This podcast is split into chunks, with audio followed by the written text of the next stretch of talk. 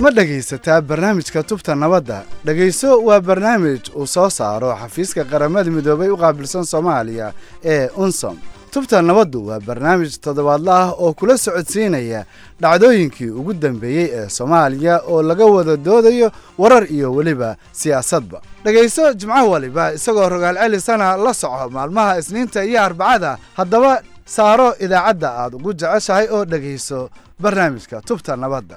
Waana u mahad celinayaa barnaamijkan oo runtii tubta nabadda waxyaalo badan oo bulshada muhiim ah waana dadka ku xihan baa ku jira. Ku xirnow idaacadaha baahiya barnaamijka tubta nabadda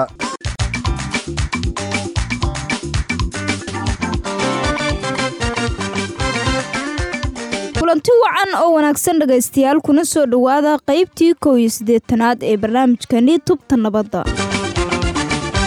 Barnaamijka tubta nabadda waxaannu toddobaadkan uga hadli doonaa arrimaha bani'aadnimo ee ka jira dalka iyo sida looga hortegi karo abaar iyo macluul ka dhacda dalka soomaaliya qaybta hore ee barnaamijkana tubta nabadda toddobaadkan waxaa marti noogu ah peter digleek oo ah iskuduwaha arrimaha bini'aadanimada qaramada midoobe ee soomaaliya. Waxa uuna sharaxayaa marka hore xaaladda bini'aadanimo ee soomaaliya kadib markii qaramada midoobe ay bishii janawari ee sanadkan bilowday qorshaha ka jawaabista xaaladda bini'aadanimada dalka soomaaliya.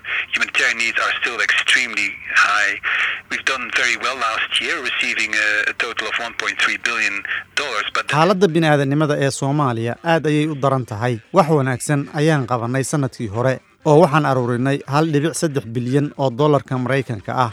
Dabcan taasi waxay suuro gelisay in la samato bixiyo dad aad u fara badan oo laga ilaaliyo inay gaaraan heer macluul ah.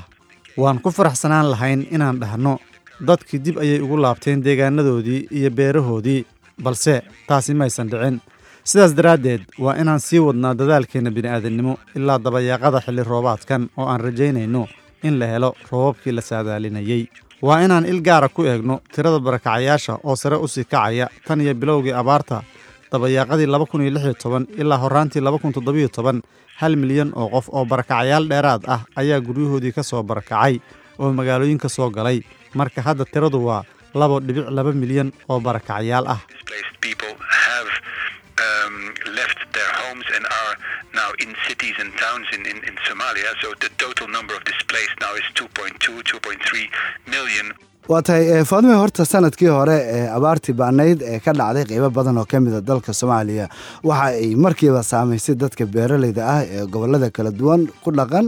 Inkastoo laga hortegay inay macluul dhacdo haddana waxaa mar walba loo dhegtaagaya amaba loo dhegtaagayey sida ay markiiba isu bedeli karta xaaladda bani'aadnimo ee soomaaliya. Balse aan yaro dhegaysanno mid ka mida dhegeystayaasheenna oo ka hadlaya sida ay soomaaliya uga hortegi karto abaaraha soo noqnoqday iyo weliba saamaynta isbeddelka cimilada. Horta waan cabdi cali daahir weeye. Abaarahan soo noqnoqday iyo dhibaatadan maanta soomaaliya keliya kama basaagna ee caalamka taabatay waxa ilaahay maaragtay oo xallin kara weeye. Laakiin waxay u baahan tahay sidii dadaal badan bay u baahan tahay in laga dadaalo arrintaas in wax loo dhigto in haddii alla kuda laga fekero arrintaasay u baahan tahay. Laga hordego maalinka inaan lagu maantayta la oranin wallaahi abaar baa hadda maantana haysa. Ee inay imanayso masiibooyinkaasi inay imanayaan in laga sii fakero wey. Haddaan laga fakerin waxaa imanaysaa inaad dhiilka ku tawdo taasaa imanaysaa maanta. Aad buu u mahadsan yahay dhegaystahaasi ha yeeshee aan dib ugu noqdo peter digleeg waxaan ognahay inaad ka qayb gashay kulan looga hadlayay arrimaha bini'aadanimada soomaaliya lixdii bisha maaj oo ka dhacay magaalada london. Maxay ahayd ujeeddada kulankaasi? Maxaase natiijo ah oo ka soo baxay?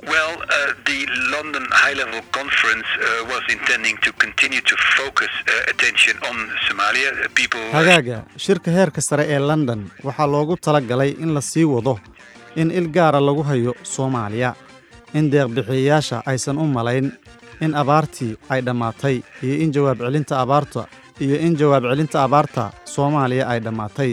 Sidaas darteed dowladda soomaaliya heerka ugu sarreeya oo dabcan ah madaxda laanta horumarinta iyo deeqbixiyayaasha iyo wasiirka xidhiirka caalamiga ah oo uu weheliyo iskuduwaha samafalka mark lakoga ayaa ku baaqay in shirkaasi la qabto si ay uga soo qayb galaan deeqbixiyayaal heer sare ah fikirku wuxuu ahaa in la helo jawaab deeqbixiyayaasha oo ah in la heli karo boqol ilaa boqol iyo toban milyan oo dollar bishiiba. Macnuhu wuxuu yahay in inta abaartu ay jirto aan u baahan nahay lix boqol iyo lix milyan oo dollar. Sidoo kale shirka waxaa la doonayey in lagu ogaado in deeqbixiyayaasha ay diyaar u yihiin bixinta deeq xooggan.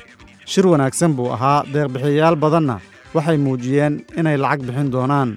Waa inaan sii wadnaa abaabulka deeqbixiyayaasha waan ka baaqsannay macluul marka waa inaan xaqiijinno in macluul dambe aysan dhicin waana inaan si gaara u eegno deegaanada waqooyiga galmudug qaybo ka mida puntland iyo sool iyo sanaaga. Shirkii london si gaara ayaa goobahaasi diiradda loogu saaray waa tahay faadimo sida uu sheegay peter digleg beesha caalamka iyo qaramada midoobay waxaa ka go-an in dadka soomaaliyeed laga caawiyo sidii ay uga gudbi lahaayeen abaaraha soo noqnoqday iyo in la dhiirigeliyo iyo in dowladda soomaaliya iyo shacabka labadaba lagu dhiirigeliyo inay gacan iska siiyaan sida looga hortegi karo amaba looga hortegi lahaa macluul ka dhacda soomaaliya. Marka la fiiriyo waaye aragnimada laga bartay sannadkii tegey ma la odhan karaa waa laga baaqsan karaa macluul dhacda soomaaliya haddii xaaladda hadda taagan ay ka sii darto.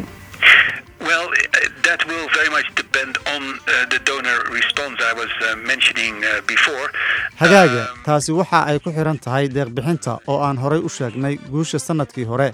Waxaa sababay maaliyad horay loo hayey hadda uma muuqato inaan hayno deeq la mida tii aan haynay sannadkii hore ee abaarta ka hor. Waa inaan sii wadnaa aruurinta deeqda sida aan horay u sheegayna waxaan u baahannahay boqol milyan ilaa boqol iyo toban milyan oo dollarka maraykanka ah. Soomaaliya muddo dheer ayay beesha caalamka ka helaysay taageero.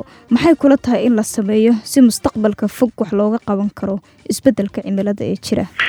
Well, I, I must say that very early on in this drought, as early as, as uh, let's say, beginning of 2016, hagaag bal aan dib u eegno horraantii laba kun iyo lixdii markii aan aado puntland ama somalilan madaxdoodu waxay ii sheegi jireen inay og yihiin in abaar kale ay iman karto balse ay doonayaan in abaartani ay noqoto tii ugu dambaysay marka waxaan u baahannahay inaan dhisno qorshaha iska caabinta in la dhiso awoodda islamarkaana aan xaqiijinno in abaarahaasi aanay soo laalaaban.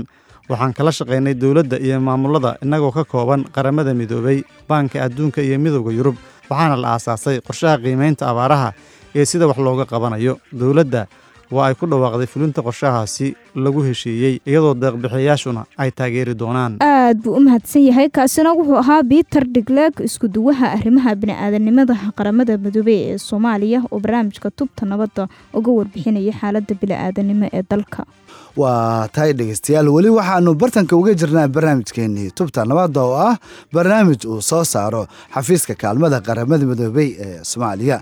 Markana aan eegno qaybtii labaad ee barnaamijka oo sebastian foki oo qaabilsan arrimaha bani'aadnimada kana tirsan laanta dowladda ingiriiska u qaabilsan arrimaha horumarinta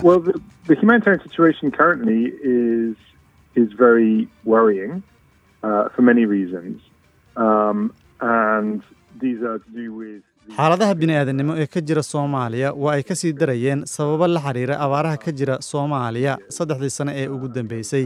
Waana ognahay in afartii sane ee ugu dambeysay roobabka ka da'ay waddanka ay ahaayeen kuwo aad u liitay iyo sidoo kale amni darrada iyo colaadaha oo xaaladaha abaaraha sii xumaynaya.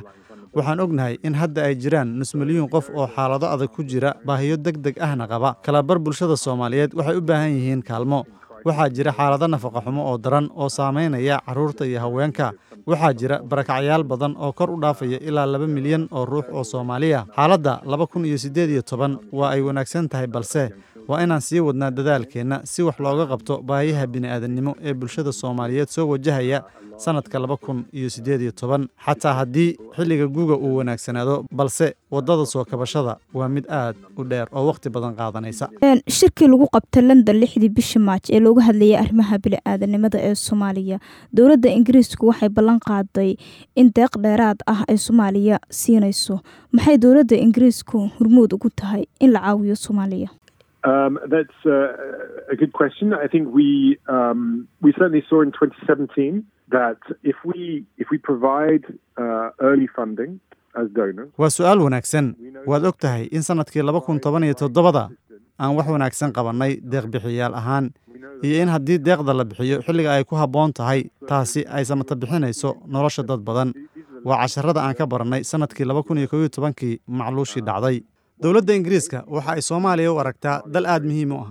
Danteenna waa danta soomaaliya waxayna dowladda ingiriiska leedahay siyaasad dhinaca arrimaha bini'aadanimada ah oo ah in wax laga qabto baahiyaha jira. Waan fahansannahay baahiyaha soomaaliya ka jira waana taas sababta aan u qaadnay tallaabadani dabcan keligeen tallaabadani ma aanan qaadin. Waxaa nugu weheliya deeqbixiyaasha caalamka dowladda soomaaliya shirkadaha soomaalida ee sida gaarka ah loo leeyahay iyo qurbajoogta soomaaliyeed oo dhammaantood door ka ciyaaraya xaaladaha ka jira dalka soomaaliya sidii loo hagaajin lahaa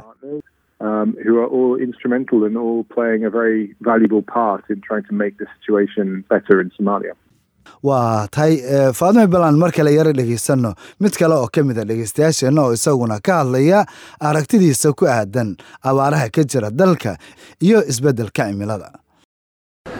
Bismillaahi raxmaan raxiim anigoo ah aamine maxamuud geedi aamine afrika waxaan leeyahay horta ilaahay wixii laga baryaa la helay ilaah abaarta ha naga saaro. Waa tan anigu aragtidayda waxaan leeyahay abaaraha dhibaato weyn bay leeyihiin. Annagu waxaynu nahay dad soomaaliya dad reer baadiyaa beled iyo baadiyaba waxaan ku noolna annagu waa xoolaha. Haddii la waayo roob iyo barwaaqo la waayo xooluhu way baaba'ayaan. Magaaladuna way baaba'aysaa laast marka ugu dambaysa magaaladuna way baaba'aysaa.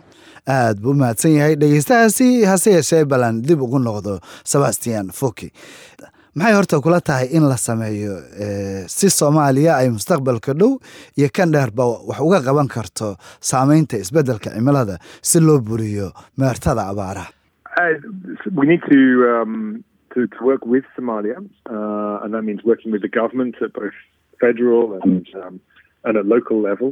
waa inaan la shaqaynaa soomaaliya taas oo macnaheedu ay tahay inaan la shaqayno dowladda federaalka ah iyo maamulada ururada iyo dadka soomaaliyeed si loo fahmo maalgelinta ku habboon inay tahay in la sameeyo.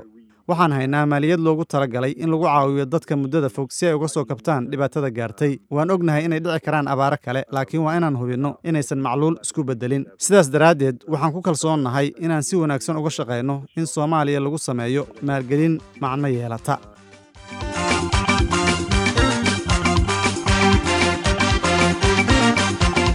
markana dhegaystayaal waa dhinacii wararka barnaamijkeenna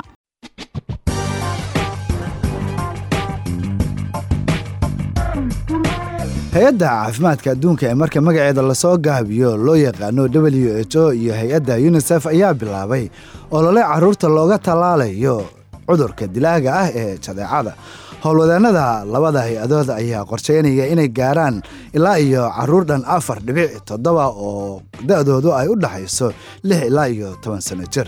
Tallaalkan ayaa la geyn doonaa dhammaanba goobaha caafimaadka si carruurta ay ugu sahlanaato helista tallaalkan looga hortegayo cudurka dilaaga ah ee jadeecada ergeyga gaarka ah ee qaramada midoobay u qaabilsan arrimaha soomaaliya ambasador michael kiitin ayaa sheegay in loo baahan yahay in haweenka soomaaliyeed ay ka dhex muuqdaan hay'adaha go'aan gaarista dalka.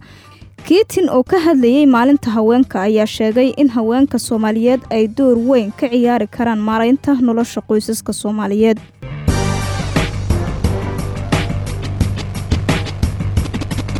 markana dhegeystayaal waxaanu soo gaarnay qaybtii madadaalada ee barnaamijkeenna. Waxaa maanta stuudiyaha nala fadhiya oo barnaamijka nagala qaybgelaya fanaanka caanka ah ee c d cali winkey haye ee c d. Waan ku dhowahay barnaamijka tubta nabadda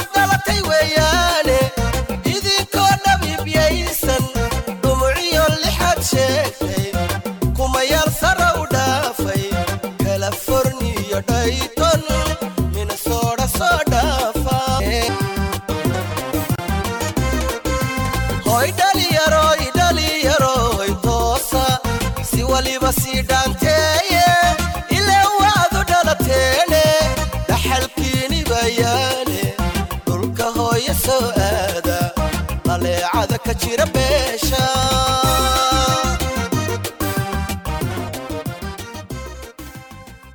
waxaan filayaa in aad weli dhagaha la sii raacaysaan heestaasi macaan ee dhallinyaroy oo uu ku luuqaynayay. Fanaanka sidii calawinke waxaana ay gebagaba iyo gunaanadba u ahayd barnaamijkani tubta nabadda oo toddobaadkan mar kale ay halkan idinkala socodsiinayeen cali maxamed guutaale iyo anigoo ah faadmo sheekh cabdulaahi aadan fadlan noo soo gudbiya aragtiyadiina. Adinkoo noogu soo hagaajinaya bogga aynu facebook ku leenahay ee tubta nabadda ha yeeshee. Markan u diyaargarowba qaybtii ugu dambeysay ee qadadka taleefanada ood naga soo wici kartaan taleefan nambarada idaacadaha barnaamijkan aad kala socotaan. Soo gudbinta barnaamijkan waxaa gacan ka geystay xafiiska qaramada midoobe ee soomaaliya ee unsom